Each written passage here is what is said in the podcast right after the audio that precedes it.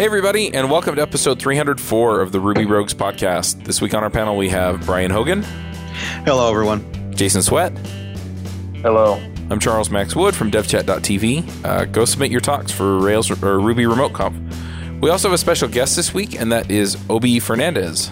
Obie, do you want to say hi, introduce yourself for a second? Yeah, hi. It's um, pleasure to be on the show. Longtime fan.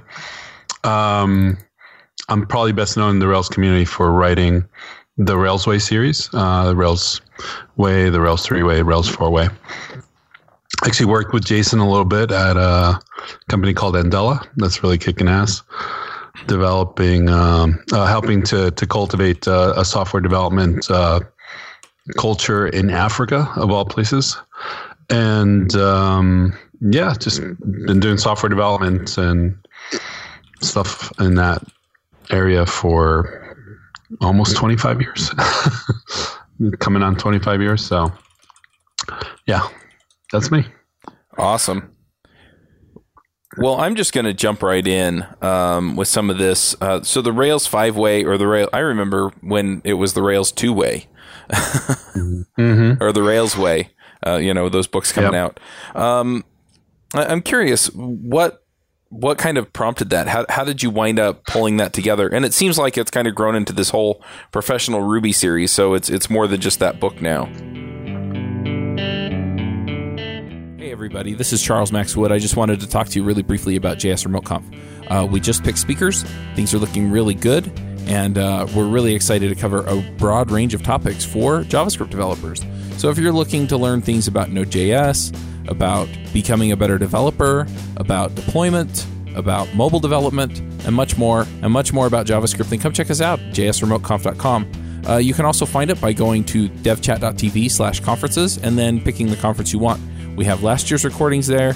We have this year's uh, conference coming up, so make sure you get your ticket, and we'll see you there. Together. And it seems like it's kind of grown into this whole professional Ruby series, so it's it's more than just that book now. Uh, yeah. Uh, well, I mean, it's ancient history now, but I mean, at the first, uh, the first RubyConf I ever went to uh, was in 2005, and um, there was an editor uh, from Addison Wesley there, and she was asking great gal, Deborah uh, Williams from from uh, Addison Wesley. She was asking around, just trying to get a sense of of who were the writers in the group, uh, as editors do at conferences. Um, and someone referred her to me because I was blogging a lot about about Ruby and Rails. Uh, I had just come out of about nine years in, in the Java community. I was really really excited and was writing a lot of things on my blog almost every day.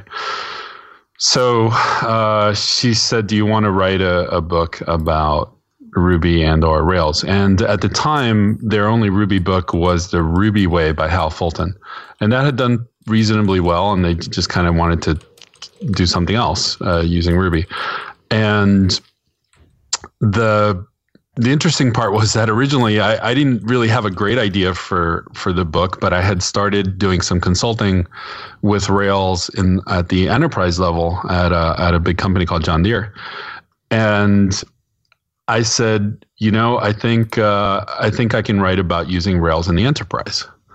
And in in fact, like I think the the year after that, I gave a talk at O'Reilly uh, OSCON about that uh, sort of thing it, amazing because it was way premature. Like it was just a very, very ambitious kind of topic. And I, and, but she said fine. And I, you know, presented an outline and I started working on the book and I got about two, three chapters in and realized, oh man, I, I don't have, I don't really have a book here.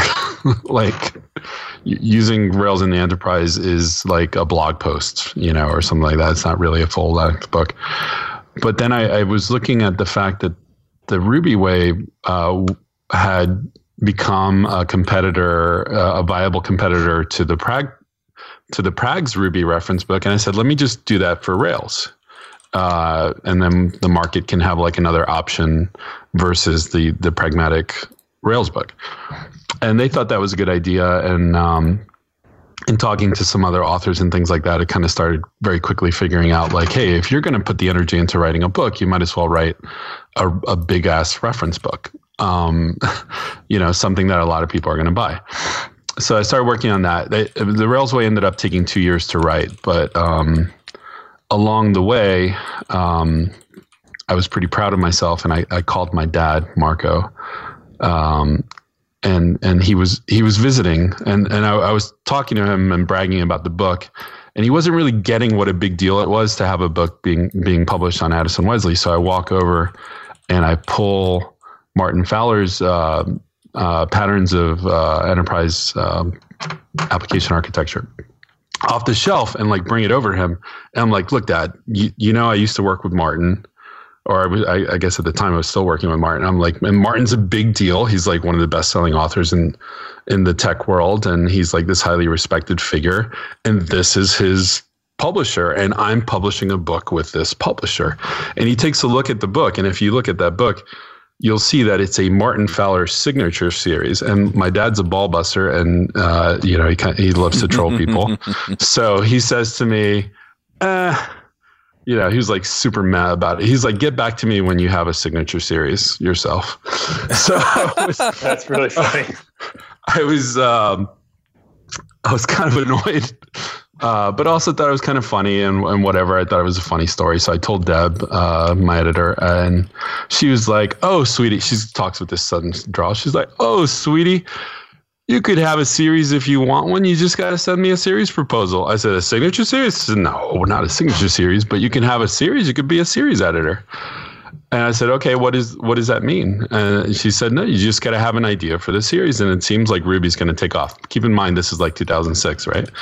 It, it seems like Ruby's going to take off. And I was pretty excited. So I put together a proposal and I put all these ideas for books. So it was like Ruby and XML, Ruby and uh, you know printing stuff with Ruby. I don't know. It, it, was like a list of twenty titles of stuff that I thought would be good with you know to to do in a Ruby series, and I submitted it, and they said okay.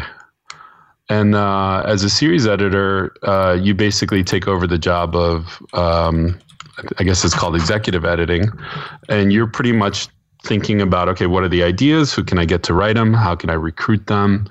Uh, kind of overall vision, overall quality control, you know, helping out. You get to write the forwards and uh, you make what's called an override on the royalty. So you basically make uh, a few points uh, or less actually, but you know, you make, you make some money on each one of the titles sold in the series. So I got to say it's a pretty good deal. And you get the prestige of being able to say I'm the series editor of the professional Ruby series by Addison Wesley, uh, which is not as big a deal as it sounds, but you know, it generally impresses people.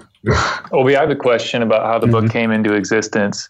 Sure. Um, so I read your book, Obie, like way before I met you, and uh, we talked on the phone. Which, by the way, was, it was like getting a call from the president or something like that when I first talked to you, because it was like, oh, I've read your book, and now we're we're talking. Um, it's so unfortunate how much that's been devalued these days. But okay, go ahead. well, you know, your book it's it's pretty thick, like it's pretty comprehensive. Um, and when I read it, I'm like, wow, this guy knows a lot about Rails. I, I wonder how he like knew all this stuff about Rails, and then apparently just took what was in his head and wrote it down. And since that time, I've talked with a lot more people who have written books, and I'm learning that maybe it doesn't really work that way like maybe I had it backwards. Maybe a person doesn't know all that stuff to start with, and then they just do a brain dump into a book. Maybe they say, I want to write a book, and then the book is what forces them to learn all that stuff. Um, and you know, it probably works both ways in different cases. But I wonder, I wonder how what was the case with you? Like, obviously, you knew some stuff about Rails, but did the process of writing that book like force you to learn a lot more stuff than you already knew? No, no, it's a good, it's a it's a good question, and you're you're spot on. I mean, it it did force me to learn a lot. I had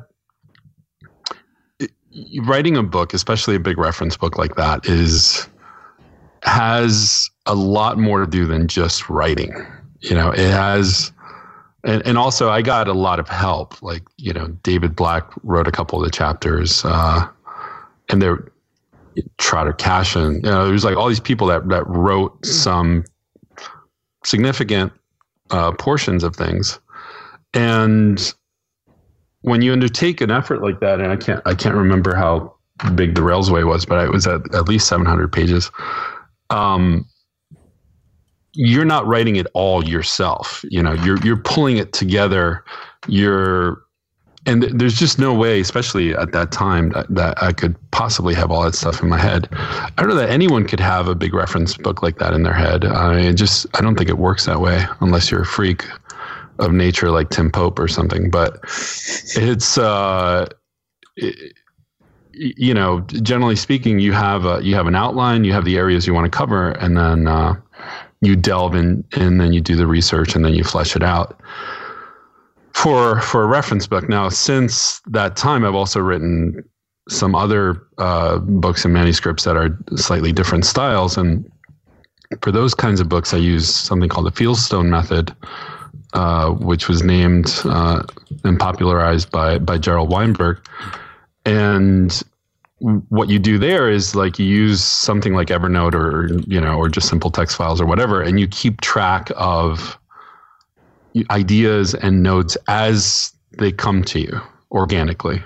So you're not working on a fixed schedule. You're just every anytime you see, and it's called the Fieldstone method because uh, somewhere I don't know where, but you know they build walls out of field stones, and a field stone is literally a a rock, a stone that you find in a field. and I guess if you were a farmer back in the day or whatever, you couldn't go to Home Depot and just buy a whole bunch of rocks. You would have to make a pile of rocks, and then eventually sometimes I guess after years of you know of collecting these rocks as you came as you plowed them up, and you had sufficiently big sized rocks, then you could build a wall. So, so the fieldstone method for writing a book, uh, which I've used now a couple times, uh, you know, I feel like pretty successfully, is you keep these notes and you, you, you know, you know that you eventually write want to write a book. You don't know when you're going to get to it, but eventually you have a big enough pile of these topics that you can put them together. And um, the other thing too is, you know, for anyone that's trying to write a book, one, you, yeah, it's better better to write um, kind of like generalist topics, things that are, are, a little more evergreen and, and that can be seen by a wide audience. Two, don't assume that you're just going to write it all yourself. Like you're going, I, I'm kind of repeating myself a little bit, but you're going to get a lot of help, and you should get a lot of help. Like people love to help, and and um, if even if you wrote every single word in there, you're still going to need people to review it. You're going to still need uh, technical review, which is people like actually trying to apply what you did. Um, I, I, find it hard to believe that there would be technical authors that are actually like literally transcribing the expertise from their head onto the page, mm-hmm. if that makes sense. No, you're yeah, pretty, you're, that's you're exactly pretty... what I assumed was happening. Um, you know, which maybe a lot of people assume that because that's what it seems like. You you read these books by these experts, you know, like you mentioned Martin Fowler, and like you know that he's a guy who knows a bunch of stuff. And so it's kind of easy to naively assume that they're just taking the stuff they know and dumping it onto the page. But that's totally not how it works. Yeah, you're always spot on with how a lot of a lot of people write books. That that Fieldstone method is pretty. It's it's ridiculously uh, popular. When I, whenever I end up seeing books uh, that I'm editing, a lot of times it is that initial conversation is well i've been collecting these little nuggets over the years and now it's uh, now i have a story i want to tell and now, I got, now my job is to put them all together and that's like yeah that's exactly what your job is. Um, it's it's accumulated knowledge it's accumulated wisdom and a lot of times you're just a curator of these kinds of things you know? You are going to ask someone to write a chapter for you here and there but you're cur- you're curating this knowledge because you you as you as the primary author often have the experience to know what what's important, what aligns with the goals of the of your book or whatever, and and what's less important. So you, are sort of pulling a lot of those things together, even though you may not know the details of those things. You still maybe know who knows the details of those things. And it's a good thing too because the way that the way that books actually get finished is you have to work on them like every day or if not every day like almost every day but on a very uh, regular rhythm and schedule yeah. and uh, I don't know about anyone else, but at least me, I don't have the energy to to write every day uh, on a project like that. Like I get up in the morning, I try to do 750 words. Uh, first thing before I do anything else, that I got that from the Artist's Way, and there's a site called 750words.com, which is probably one of my picks. But it's it, that I can do every day, but like actual sit down and get like a serious amount of original writing committed to the page every day. I can't do that. But what I can do if I'm forcing myself to finish a book, like what I'm currently doing with the Rails 5 way, is every day make edits, right? So like I'm moving some paragraphs around, I'm validating stuff, I'm trying some code, refactoring. I mean, you know, trying to just improve the the structure. Um, you know, importing the code instead of having it copied, you know, stuff stuff like that that you can find something like that to do every day, right? Adding cross references, whatever whatever your mental capacity allows you to do that night. Yeah. Um, and then eventually you're finished. Yeah. Make progress on the project every day. Don't necessarily have to write new stuff every day. Some, yeah, I think actually, the I think no, the first book I ever wrote. I think the first book I ever wrote. I think I wrote 900 pages for that book, and it, we ended up reducing it to 250. So a lot of the time can be spent deleting stuff too. Yeah, deleting stuff.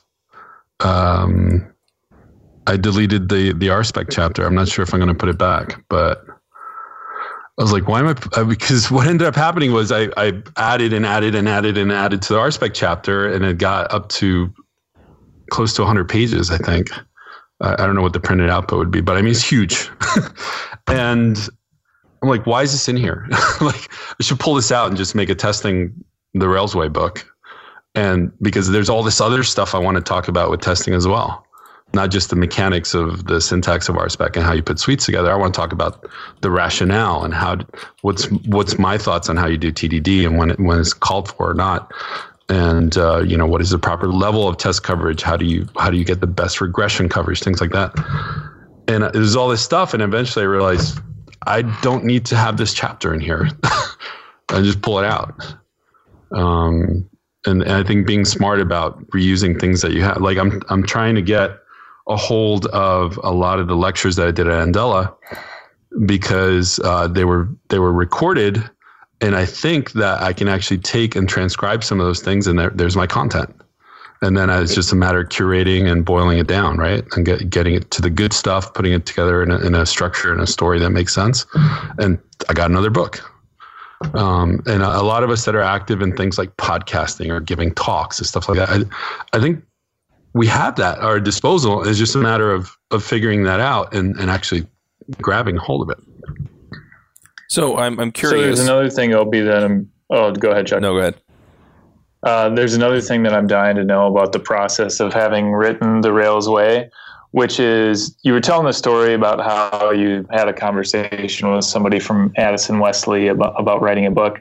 What gave you the confidence that you could write a book? Because I'm thinking like if somebody asked me to write a book, I'd be like, I don't know if I could write a book, and I'm, a lot of people probably feel that way. So, what made you feel like you could do it? I really wanted to write a book. So for for years at that point, I wanted to be an author. Like it was just a a conceit, you know, that that I wanted to write. I liked writing. At that point, I had been blogging. Like if you count if you count Live Journal, I'd been blogging on a regular basis for, you know, probably ten or more years. At that point, so I was used to writing on a regular basis, writing for fun, right? And then uh, when I, once I started blogging, um, in a serious way at ThoughtWorks, it was no longer just for fun. It was also to to build reputation and and you know start getting my name out there. Uh, so so yeah, I mean, I was cocky. I got I, I have to admit. I mean, there's a certain amount of arrogance, whether it's called for or not, that it takes to to put yourself out there and say, okay, I'm gonna I'm gonna claim the mantle of expertise on on something, knowing full well that you, you're not actually an expert. Um, yeah, and I think it's probably important anyway. to realize that like nobody comes and blesses you with permission to write a book. Like you just have to decide that you can, right? Yeah, yeah. You you just have to decide that you can, and that's uh, you know for for better or worse, you know, it's the, I've I've heard it said that, that that's one of the differences between the sexes. For instance, is that you know uh, us males are typically a lot more cocky about putting ourselves out there and and pretending like we're experts on something and giving ourselves permission to go out there and talk about something and and um, you know, it's something that I was preternaturally blessed with, I guess. Mm-hmm. so I had no, no shortage of that. So I, I kind of want to ask, and you know, we've kind of been talking around this a little bit, but um, it seems like in a lot of these books, yes, it's a reference, and yes, you try to cover mostly everything, right, in a reference book. But I mean, some of this is going to be colored by your opinion on where we're at with Rails um, you know, what's going on with Rails 5, what's the right way to do it. I mean, the Rails way kind of implies that, that, you know, this is the way you write Rails. So I'm curious, um, what is your opinion of where we're at with Rails and how did that influence the book, The Rails 5 Way? Well, I want to answer that first by, by clarifying something, which is that the, the Rails way is a little misnamed. Um, it it probably is should or would more accurately be named the Rails what, and there is some there's some stuff in there that lends itself to saying this is the way that you do it. But given that it's Ruby and given the philosophy of Ruby development of Rails development, you know, there's at least two or three ways to do anything, and uh, in a lot of cases, they're valid.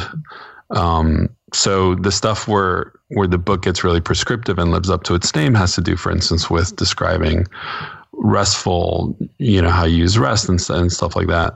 And in the view chapter, when I talk about helpers, I start getting a little prescriptive about some techniques and things like that. But but most of the book is a reference book in the sense that it pulls together in I think a well organized and comprehensive fashion what you need in order to do day to day Rails development and and my my objective was always to have a book that you could have at, at, you know next to your keyboard and you could just flip through it real quick um, you know especially like if you were offline or something like that or it's uh, nowadays do you actually need that and you know a lot of people seem to buy the book in electronic form you know form so i guess they're looking at it in a pdf reader or kindle or whatever but i mean i still like having a paper book right next to me in, in that old school way, but the, it really is the Rails what.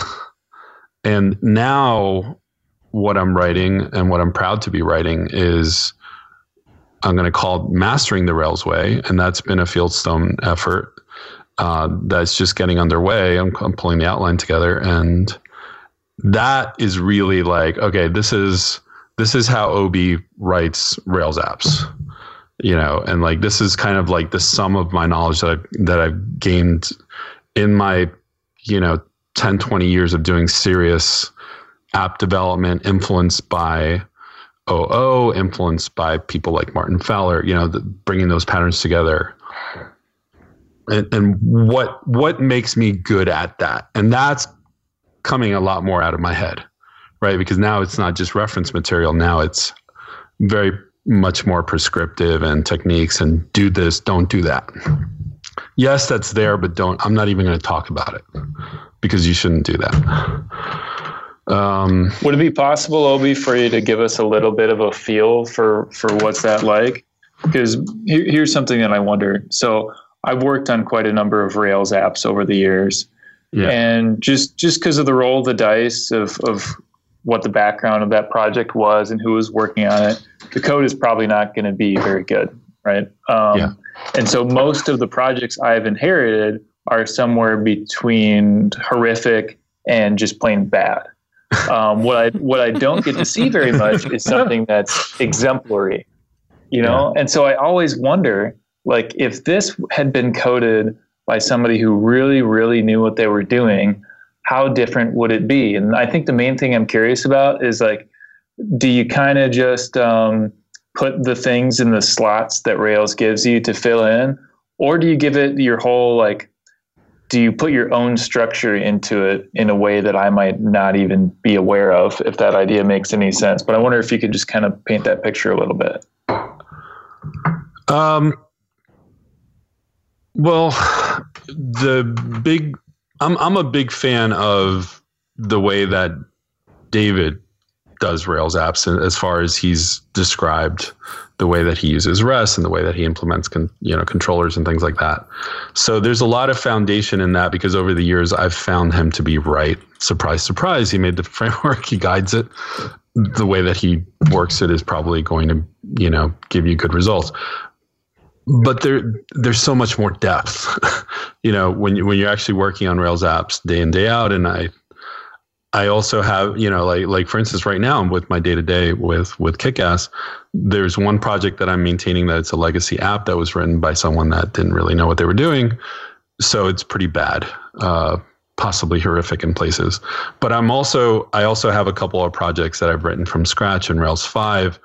Uh, that are starting to to get complicated, and those are really good. So I'm seeing I'm seeing the benefits of of those things that I'm doing with them, and I'm kind of seeing a lot of the the uh, promise of Rails come to fruition because Rails five is is you know feels so mature. A lot of the libraries you rely on feel so mature; they just work. You're not like you know spending half your day debugging. Uh, you know, you're basically not doing Node and JavaScript uh, style development, which is very wasteful in my opinion because it's so bleeding edge.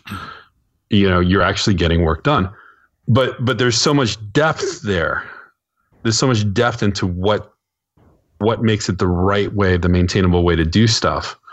Um, and, and they have to. A lot of them are very design, so they're subjective by by nature, very very design oriented. Like uh, your your OO design questions, your decisions around like how do I model something.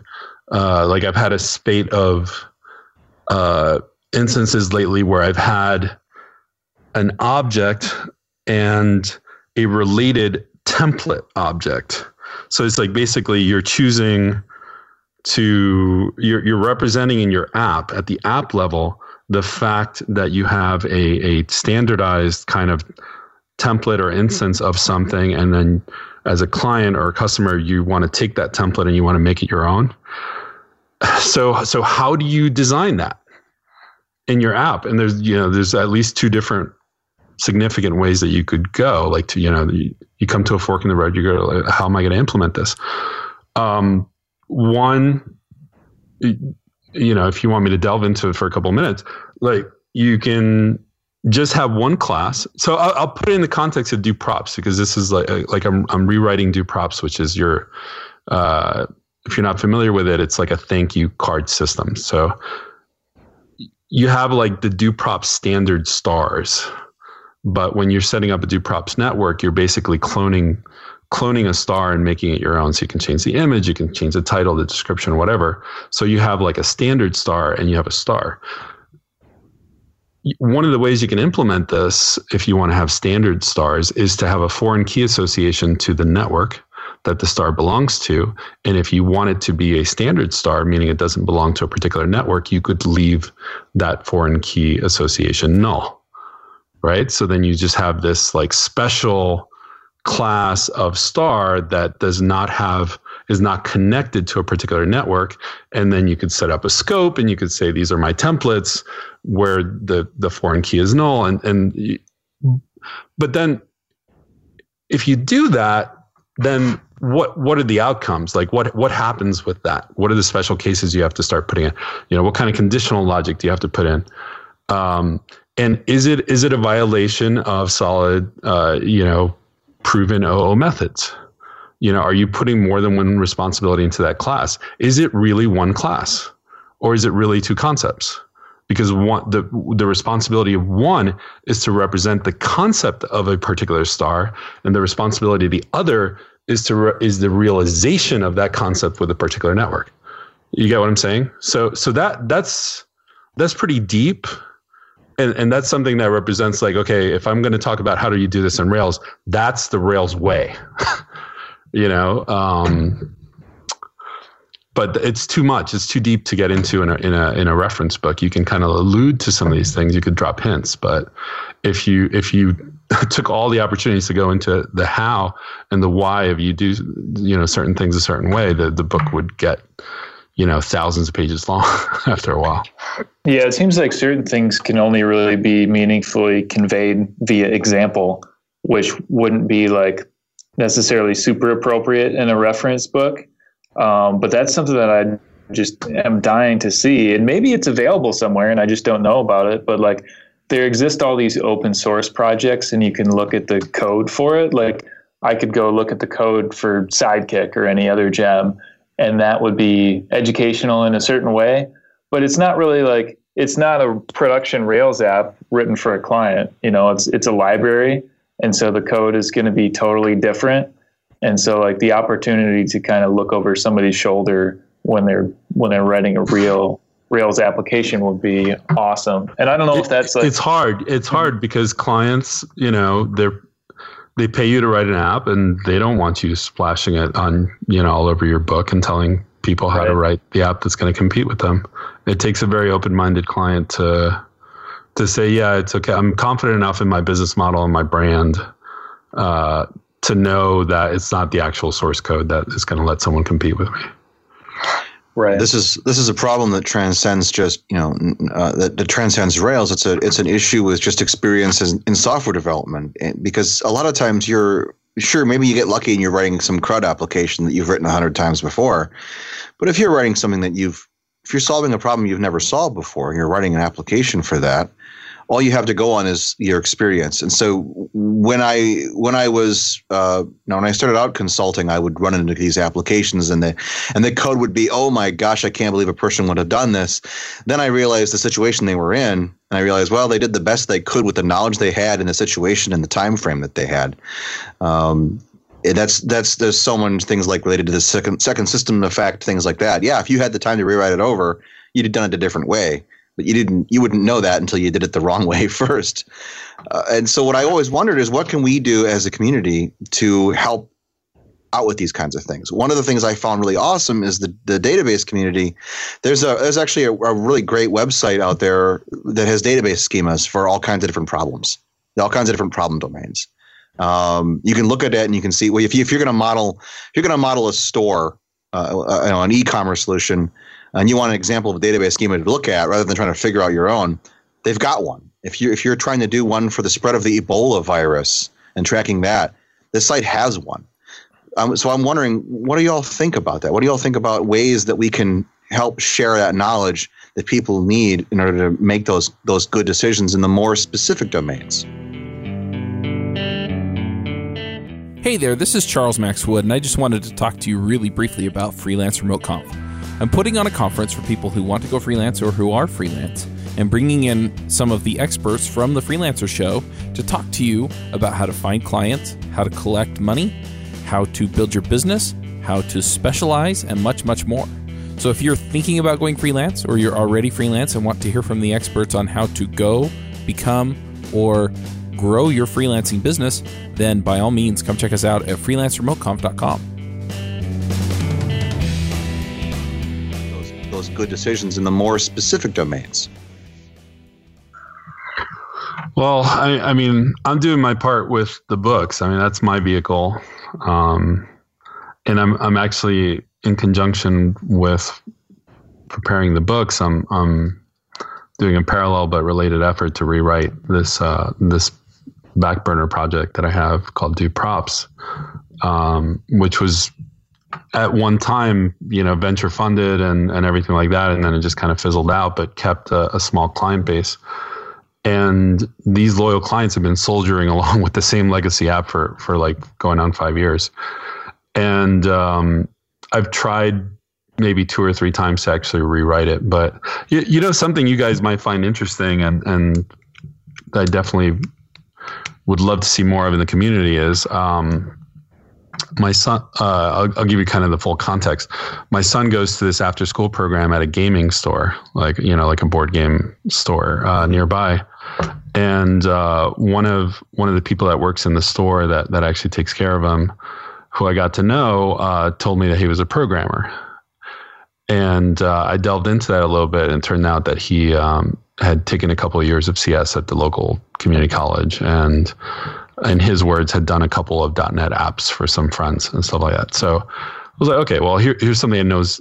Here's someone that knows at least a little something. And um, right around New Year's, I made up my mind that I was going to take on an apprentice, uh, no matter what. in, in 2017. It was kind of like a resolution. And uh, I went over to this guy, Josh, and I, I said, Hey, um, I, I don't know if you know who I am or whatever, but you can look me up, you know, Google me or whatever. And I'm looking for an apprentice. It's something I've done before, and my apprentices have gone on to work at Pivotal Labs and other places and like, you know, done really well for themselves. If you'd like the opportunity to apprentice for me, here's the deal. Uh, I want someone that can work with me uh, for about two hours a day, every day. I can't pay you. Your payment is basically, you know, what you're going to learn. And we're, we'll work on whatever I say we're going to work on. Uh, and really no other commitment from you needed other than maybe to read apprenticeship patterns so you know what the heck's going on. and uh, he was like, hmm, I, I don't know. Let me get back to you. And a day later, he was like, yes, I'm very interested. Uh, so he's he's been coming over uh, almost every day, uh, you know, around nine nine thirty, and he works for a couple hours with me. And I've been doing something I haven't done before. I basically wrote out the Prime directive uh, for this app. I'm kind of looking for the piece of paper here. I have it written down somewhere, but the the Prime directive I have kind of posted near my desk here, and it's like do it right. uh, you know, elegance and, you know, correct design.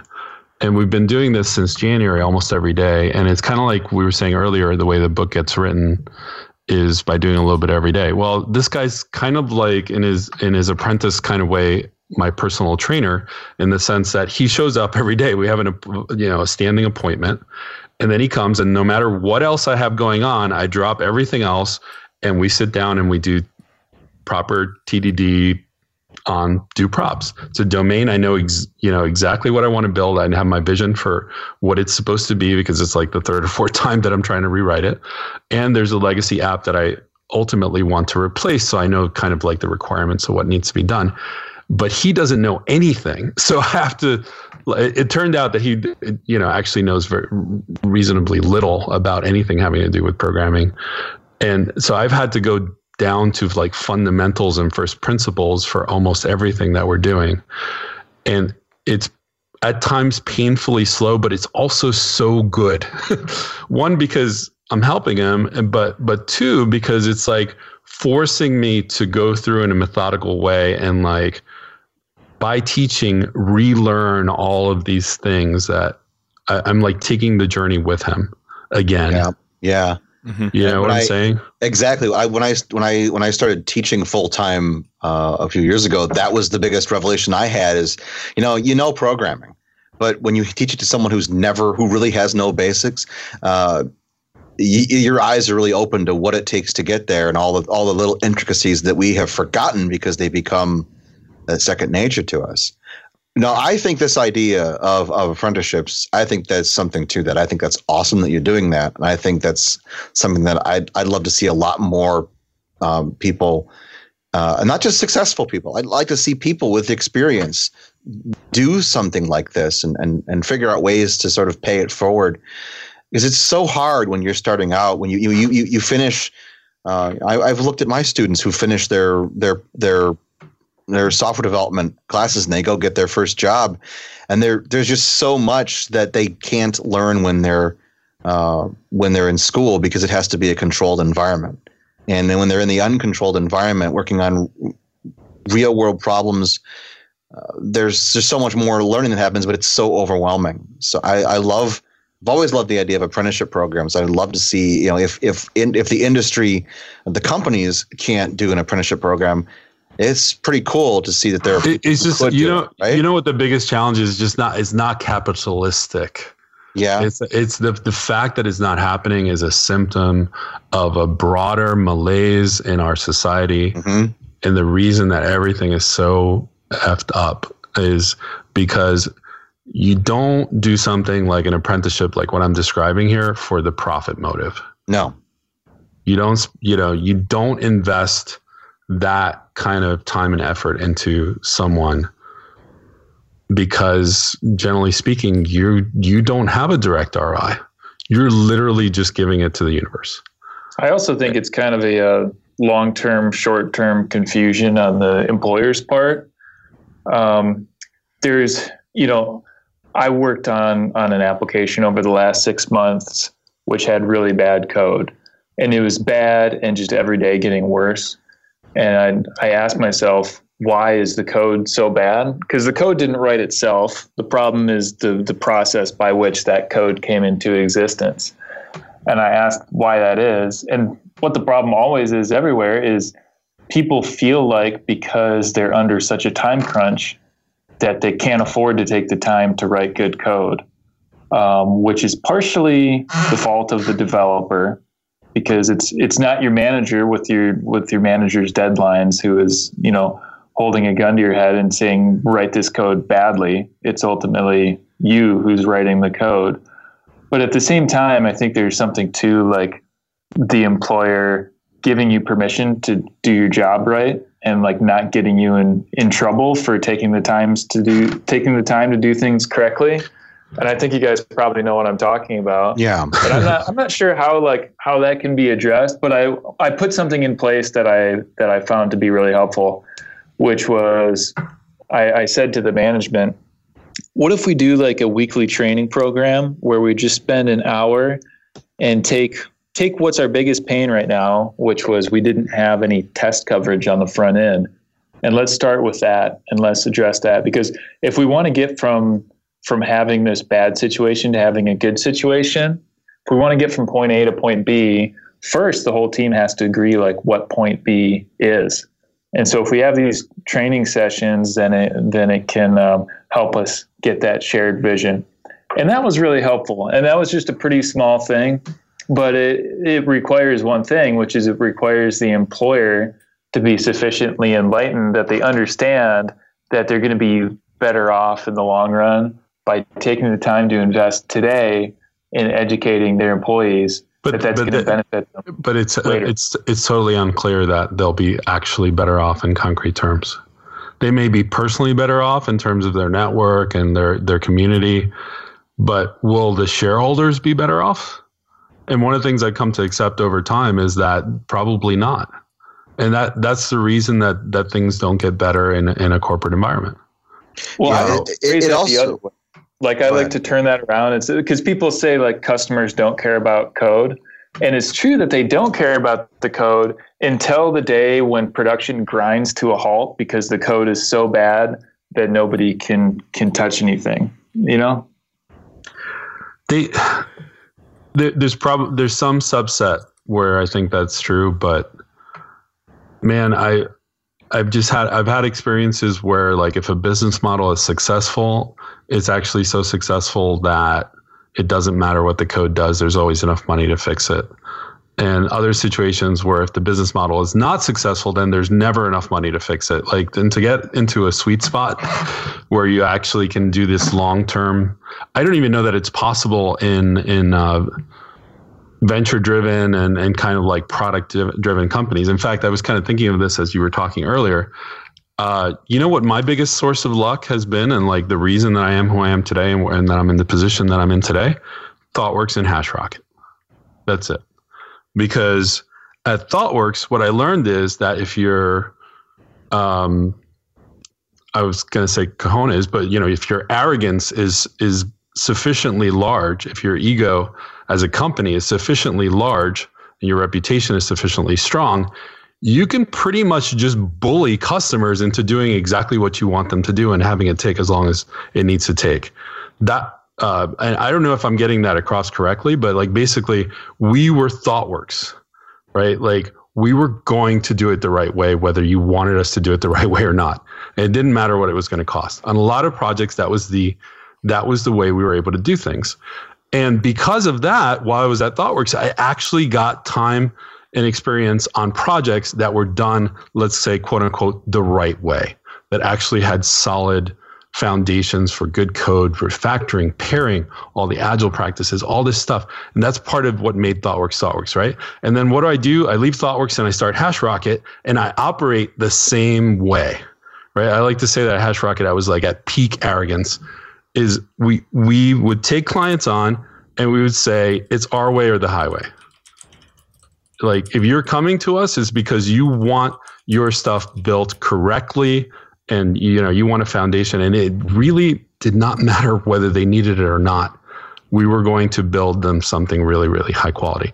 And and we pulled that off a lot enough to get a reputation for doing it and then you get a positive feedback loop going and then you're able to like actually get that experience of building things the right way and you're able to learn it and without that uh, you know comparing and contrasting that to situations i've been in that have not been that where i've been at you know in enterprise situations or or as an employee in it shops uh, you just it, it's impossible the pressures that your boss puts on you, you know, to deliver, to cut corners and things like that, never lets you write it the right way. And if you never have that experience of actually correctly architecting or re-architecting, as the case may be, a, a system, how do you ever learn it? How do you learn it if no one ever touches, you know, teaches it to you? Right. Right. Right. Wow. Yeah, that's really interesting to hear you say that because I've had that same thought before. Like, is it even possible for me to like uh, improve my skills beyond where they are now if I'm just like hammering away at this horrible legacy code that's like it's so far below what I already know. Let's say no. Right. Let's just take a moment as a community and let's say no. It's not possible. Yeah.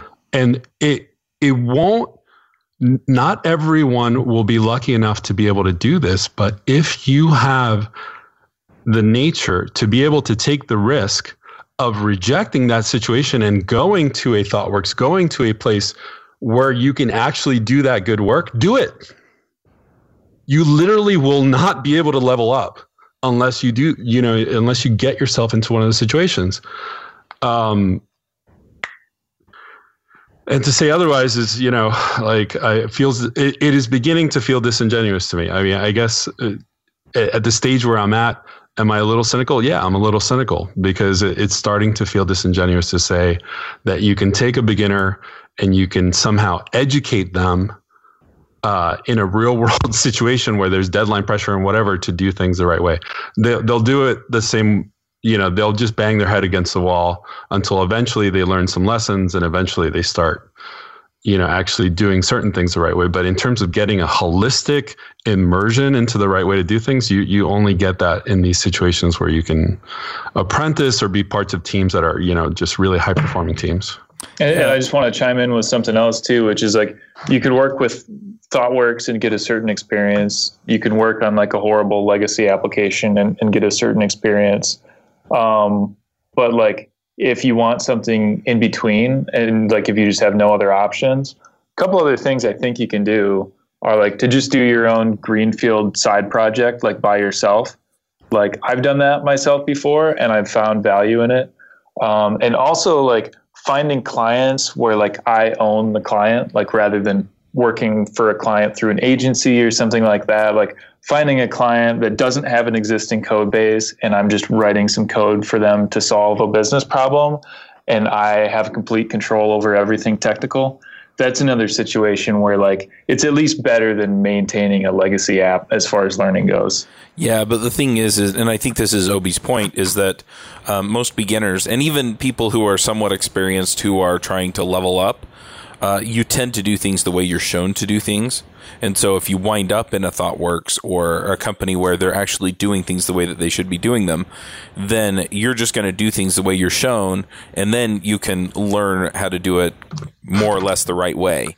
And yeah, I get if, a I get a visceral example of that every day. Sorry to cut you off, but like I'm teaching Josh, and like the very first time that uh, we faced a, a, little design decision, like the very first complexity we ran into, and I said, "Okay, let's let's write a spec to to prove out how we're going to do this." And he was like, "Okay," and we just started writing a spec. There was no discussion of like this is what TDD means, and and all that stuff. Like he just took it as gospel immediately without any justification whatsoever. And I guarantee you that if we, you know, as we as we've done this, he's just learning that that's the way that you do it. And when he takes that forward he's just going to assume that's the way you do it. Like someday, if he gets a job, uh, you know, like let's say quote unquote a normal job, and they tell him, you know, don't write a test, or you, you know, we got we don't have time for testing. He's going to have a WTF moment. yeah, that's Yeah, that's but- super. That's super common, and that, that's that's super common uh, in from what I've seen with beginners getting their first job. Is if they're in an environment where they, where if they have an internship or at a place that lets them do the right thing, and then they go get a job doing other things, they are they are very they they struggle very much. One of my former students learned all kinds of modern stuff when he was in our classes, and then got his got his first programming job at a place uh, that uses a programming language that no longer exists. You can't YouTube it, you can't Google it, you can't you can't find any information on this programming language. It no longer exists because it was a commercial programming language, you know, developed by a specific company to solve a specific problem domain, and that company folded up. Was it pick? No, I'm not going to say anything about what it is, but I'm, what I'm saying is he didn't know how to handle that because all he had was you know his his fundamentals of of building software. And I worry sometimes that we're as we as as uh, people who are trying to educate and we as software developers are not mindful enough about those those kinds of things, those fundamentals, those things that transcend languages, and we tend to focus too much in on specific ways of doing things. I worry about that sometimes, especially for people at the beginning who they treat they treat our maxims as laws. They they treat you know test everything as a law. Yeah, okay, I'm going to test everything, uh, rather than the the more uh, the more experience you get, you realize well, okay, we don't we don't actually test everything but we test some things and we test the important things and the, the beginners they don't I mean, that's really the always that's the beauty that's the beauty of apprenticeship versus Yeah. classroom, though, Mhm. right? right right absolutely. Because uh, you know a proper apprenticeship is measured in years, and that's like what you know. I'm Yeah. going to spend years being an apprentice. Like, yeah, yes you are because over over the course of years, you're going to learn when you test and when you don't. Look at, Yeah. look, at, look, at, look at the people who come and do electrical work on your house. A lot of times there's an apprentice along. And he's the one pulling all the cables and stuff, and he's the one doing all that work, but he's learning those kinds of skills. He's learning how to do it, and he's learning it in so many different different environments. And eventually he'll pay that forward to someone else in the future. Well, and the other thing is, is that that apprentice, you know, like you said, he's doing it in so many different circumstances. But when he gets out on his own and he, you know, he tries to do something different, going back to Obie's WTF example, right? This guy's going to eventually go work somewhere else, and he's gonna he's gonna run into okay, don't write that test. And he's going to do it, and then he's going to be like, "Man, I spent like ten minutes just sitting there staring at the screen because I'm so used to writing a spec that I didn't even know what to do." Until I finally just kind of noodled it out. And the spec was a tool that allowed me to do that. And I had a check at the end. And so he figures out, okay, you know, through some kind of experimentation, I, I definitely want to write these specs first if I can. And then when he gets to the edge of his knowledge, you know, the things that Obie doesn't walk him toward and lead him to the water and show him how to, you know, how to do what he has to do, you know, he, he knows basically how that's approached because he's seen so many examples of you know this worked this way and this worked that way and it, it becomes ingrained. Well then i think it's probably this or that because based on what i already know and the things that i've seen that are trade-offs you know this pays off. And and you only get that through some kind of longer term apprenticeship. Yeah, and i you know, just a side note here or sidebar. If you're listening to this and you're in a position to to either directly or indirectly influence government policy towards retraining programs and uh, you know technical kind of training, uh, you know, strongly consider subsidizing putting uh, you know people who need retraining into apprenticeship kinds of situations. I mean, we're, we're paying them unemployment anyway. You might as well make it a, a productive uh, use of their time, and and you can start someone with very very little knowledge of programming whatsoever. I mean, they're going to end up sitting next to you and and struggling to to to follow along, but but they will get over that hump eventually. I mean, we learned this. Jason and I learned this in uh, in Africa as well, because we, you know, some of our some of our people just had never used a terminal before, uh, you know, um, and and we were taking them from first principles and and trying to teach them up. You can do it. It is doable. Uh, it's just a matter of who subsidizes it. Like I'm, I'm, I'm fortunate enough to be in a position right now where I can personally subsidize this, this exercise. Right? Like someone might be listening to this and going, "Obie, you- you're spending two hours a day with an apprentice. Like I have to be at work at nine o'clock."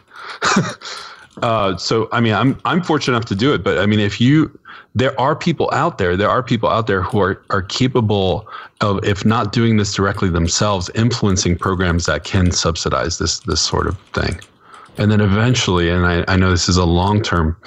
Uh, goal, a long-term vision, we, we could, as a society, get to the point where where it was more common. Now, we, we need to get to pick soon, but I have one more question that I'm hoping you can answer in like a minute or two. And that is, how does Rails actually help us do this? Because we've been talking a lot about how we as people do this, but Rails as a tool, how does this fit into this? Or is it just kind of tangential or orthogonal conversation? I have an answer for that. I, I have a pretty good answer for that, I think. The stuff that really sucks about my time with Josh, or, or when it really bogs down and, and demotivates me is when something doesn't work. Um, mm-hmm. you, you, know, like, Do you have like an example? Have, I'll give you a perfect example. Like we're trying to we're trying to use uh, Bootstrap's alpha version, mm-hmm. like you know, and I I went in and put in tabs. They didn't work okay, well, maybe the syntax changed. It's not the same as Bootstrap 3, 3 whatever. So we go and we look at the reference, and, and if, yeah, they had changed. So we put in all the classes, everything like that. Still didn't work. We double check it, didn't work. Triple check it, didn't work. Delete the whole thing, start over, do it a different way, didn't work. We chewed up over half an hour or more trying to figure out how tabs worked or why they weren't working and what it was. And including searching GitHub issues and stuff like that. And like some of them made it sound like it didn't actually work, they're broken or whatever. When stuff doesn't work, it's incredibly demotivating, especially for a beginner, because like even with fundamental stuff that does work, he's kind of drowning a little bit. But if if it's stuff that you're trying to debug why it doesn't work at all, like now now you I've I, there's times where I feel like I'm completely losing him, right? So mm-hmm. how does that re- how does that answer your question? With Rails five, as long as you stay away from from some of these new additions, everything mostly just works. You know, so like I might have to Google to remind myself, or you know, look in my book to, to remind myself of, you know, what is this function, what is this helper called, or whatever. But it just works. So you're able to move quickly, and you're able to make definitive statements about this is how you do this thing, and and that makes this whole topic that we've been discussing of apprenticeship and teaching and learning to do things the right way a lot easier to swallow. All right everybody. This is Charles Max Wood. I just wanted to talk to you really briefly about JS Remote Conf. Uh, we just picked speakers. Things are looking really good, and uh, we're really excited to cover a broad range of topics for JavaScript developers. So if you're looking to learn things about Node.js, about becoming a better developer, about deployment, about mobile development, and much more, and much more about JavaScript, then come check us out, jsremoteconf.com. Uh, you can also find it by going to devchat.tv slash conferences and then picking the conference you want. We have last year's recordings there.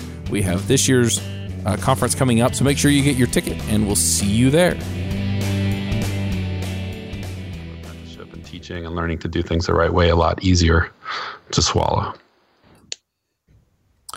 All right. Well, um, I do want to be mindful of time, so let's go ahead and do some picks.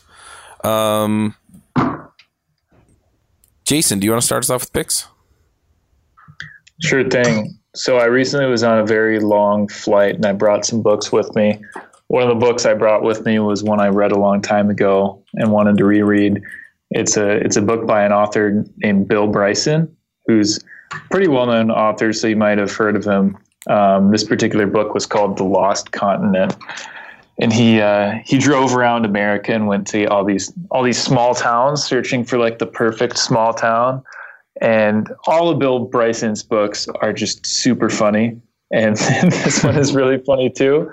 Um, so I really recommend that book and pretty much all his books. So that's pick number one. Uh, my second pick is a place. So last week I went and uh, and delivered this this uh, three day training class on Angular, and the place I taught it was in Sofia, Bulgaria. I had to look on the map to see where Bulgaria was because I didn't even know. But I went there and it was it was a really interesting place. Um, it's in the Balkan Mountains, It was pretty cold when I went there. Similar climate to here in here in Michigan. Um, but it was a really interesting place and you know off the beaten path like you don't hear people say like i'm going to go on vacation to bulgaria but if you get a chance it's a really really interesting place uh, go check it out so that's my second pick Nice. Brian, what are your picks? All right. Uh, I have two picks. The first is Pi Hole. Um, yeah, Pi Hole. P I is in Raspberry Pi. Uh, it's a it's basically it, it's a black hole for your uh, internet advertisements and, and things like that. So you set it up on a Raspberry Pi or a small device on your network. Uh, it runs a DNS server, and you just point your internal all your internal DNS like on your router, just for your DHCP. Just point DNS to this thing, and then you're blocking you're blocking all the malware and, and the advertisements on all the devices on your network. Uh, takes Mm, like a minute or so to set up and uh, and it works really well. It can auto. There's a couple block lists it can subscribe to and automatically pull the new the new uh, uh, block lists down. Um it's pretty great. Yeah, really easy to get going. I guess the implication being that you don't have to do, install this function on all of your devices. Right, right. Because especially like if you're you know think about you may have you may have like an ad blocker or something on your on your da- on your laptop, but then you go grab your phone to look at something, and all of a sudden, bam, you, you can't you know ads everywhere. Um, but if your you know your your mobile devices and all that are going to be covered by this too. awesome. Um, the other one I have, which I, which I mentioned a long time ago, but it's still it's it's become a daily fixture for me, is a Vim plugin called Vim Wiki. Um, it's been around for a long time, but uh, I can't I can't stress how great this is because I'm I'm in Vim most of my day. Um, and I often find myself needing to take notes during a meeting or take some uh, notes about a conversation or, you know, keep a to-do list, things like that. And, and Vim Wiki is just a keystroke away in Vim. Whatever, whatever I'm working on, I can, I can use leader WW and my wikis right there. And I can start taking notes right away. I don't have to switch to another program. I don't have to switch context. I can immediately start taking notes. Um, and it supports to-do lists. It supports links to other pages, internal pages, external pages, and you can export the thing to an HTML documentation structure if you need to. Um, but it, it, uh, so I've been keeping my code snippets in it. I've been keeping uh, meeting notes in it. I've been keeping my weekly to dos in it because one of the things that I've learned a long time ago is that if you, uh, I was starting to feel like I was wasn't accomplishing anything at the end of each day. I kind of like, oh, I had this whole day and I didn't accomplish anything. So I started at the end of the day. I started just keeping a journal of what what did I do today, um, and it's really helpful to look back on that uh, throughout you know the weeks and the months and uh, you know, if you ever have to have a one-on-one with your manager, uh, it's actually really helpful to have a, a, daily log of all the things that you've accomplished and all the things that you did, uh, so you can identify patterns and stuff. And this, this, you know, VimWiki made that frictionless for me to just keep jot down what I what I what I got done each day. Those are my two.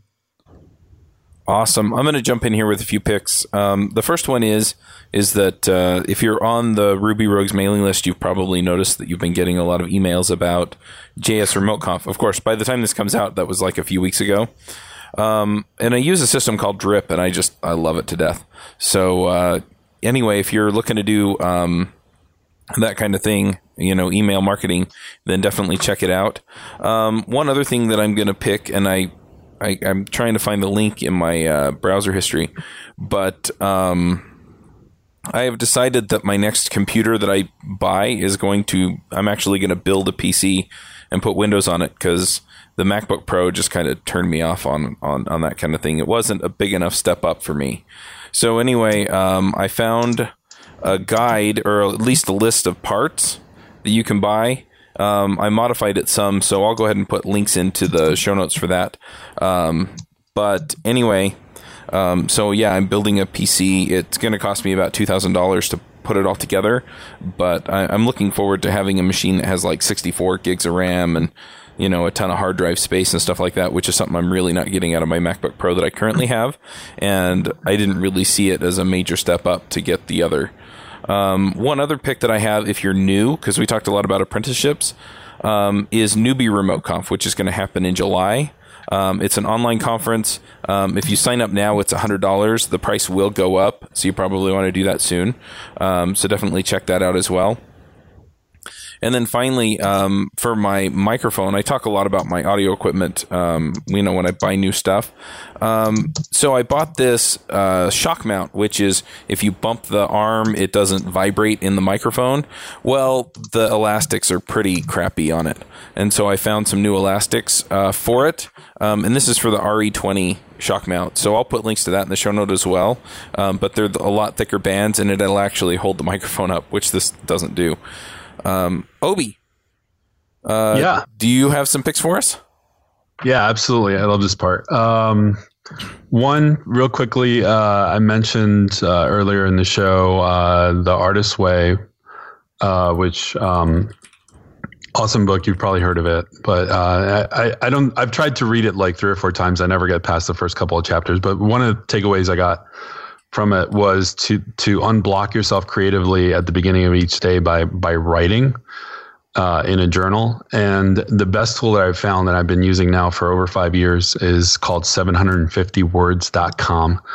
And it, it has a really, really nice uh, interface for developing streaks of writing. Uh, it uses a, a bowling scoring metaphor. So if you if you hit, it's got a strip of 30 boxes across the top of the interface, and for for the days of the month. And when you get your 750, you get an X. If you get uh, less than 750, you get a slash. It's like a spare. If you don't write, you get an empty box, and it it motivates you to keep it going. Uh, I was looking at my stats, uh, and I've written a lot, like almost 100,000 words that way.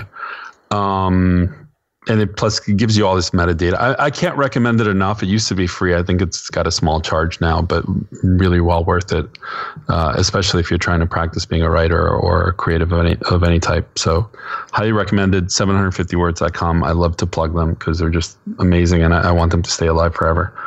Um, and I, I want to also mention I spent a week in Cuba, um, kind of riffing off. Uh, Jason's recommendation of Bulgaria. Um, probably some similarities there, but it, in a Caribbean setting with with better music.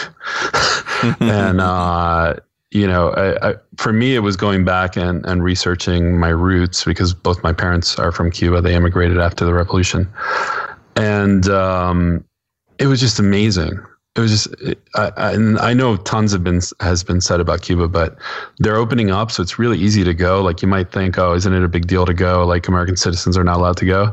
No, you're totally allowed to go. No big deal on the visa. You pay fifty dollars. There's direct flights on Delta and JetBlue. Um, you have to take cash because your credit cards don't work, and it's an eye-opening experience to actually see how life works in an actual socialist society. So this like go look at what uh, you know certain people are afraid of, and it's it's definitely gone too far in the other direction where you know there's there's economic issues. But it's it's amazing and eye-opening as an american to go and see it. And also like you know as a cuban american i grew up with a lot of propaganda on this side about how bad things are in cuba. Well i got there and realized oh my god like people aren't starving the highways are great. Uh, you know, as far as I can tell, there's medical care for for everyone. Uh, people are reasonably happy and do the things that you would associate, uh, but they don't have a lot of those excesses that we have that I think are kind of poisonous to to our culture. So, two thumbs up, highly recommended for for Cuba. Uh, you know, go before it opens up so much that it turns into everywhere else. Um, okay, and then I want to plug a couple of things. Uh, one is I'm speaking at MagmaConf uh, in Colima, Mexico, um, which is near Guadalajara. Uh, doesn't cost too much to fly into Guadalajara from almost anywhere in the states. It's an amazing conference that has been going on for, for several years now. Really, really good organizers. They really know what they're doing. It's at a beautiful beach location. I'm giving the keynote on the second day, I believe, uh, the keynote is going to be called Let's Laugh So We Don't Cry. I'm going to be talking about kind of my philosophy of life and how it relates to development and, and where we're going. And uh, I'm going to bring in some elements of philosophy around uh, absurdist thought and uh, existentialism and things like that. So I'm, I'm trying to make that really interesting. Uh, so if you want to go, uh, I know that you can get a ticket for about 30% off now with a coupon code, but I'm going to uh, see if I can get your listeners uh, a 50% off code. It's still time to, to get a ticket. Um, and then also, I'm running what I think is a really good deal right now uh, for purchasers of the Leanpub version of the Rails five way. So you can currently buy the the, the Rails five way on Leanpub, uh, which by the way is a fantastic service. Uh, but importantly, uh, if you pay, I think like ten dollars extra right now, you can get uh, free early access or ten dollar early access to my next two titles, which means that like basically there'll be a coupon code specifically for the people that buy this package deal. And as soon as I start publishing betas of mastering the Rails way and testing the Rails way, which I will be doing in the summer, uh, you'll get immediate access to those uh, without having to pay anything additional. Uh, so that's uh, those are my two plugs uh, as picks. Awesome. Well, if people want to follow you, follow up on what you're doing, um, you know, it sounds like Leanpub's a good way, but do you have a blog or Twitter or GitHub that you want to plug for us real quick? Yeah, totally. Um, probably the best portal to, to all that stuff is to just go to obiefernandez.com. That's my name. Uh, dot com and there's links to my Twitter and to my Medium blog and to uh, my shop where I sell contracts and things like that. Um, contract templates. Um, follow me on Twitter at Obie, O-B-I-E. Um, not a super active Twitter user, but uh, you know I do generally post links to all my relevant activities and things that I'm doing uh, on Twitter. All right. Well, thank you for coming, Obie. Um, you're somebody I've been watching for a while, and it's been fun to just chat and kind of hear where you're at these days. Thank you, guys. Um, it's uh, it's a real honor and a pleasure to to be on the show. I hope it's not the last time. Nope, won't it's be. not the first time, actually. Believe it or not, I, I, I was on the show during a RubyConf once with Josh Susser. Oh yeah, and some of the other folks. Yeah, but but yeah, really enjoyed it. All right, well we'll wrap this one up. Uh, thanks everyone for coming, and we'll catch everyone next week. Bye, guys. Bye. Bye. Bandwidth for this segment is provided by CacheFly, the world's fastest CDN. Deliver your content fast with CacheFly. Visit C A C H E F L Y dot com to learn more.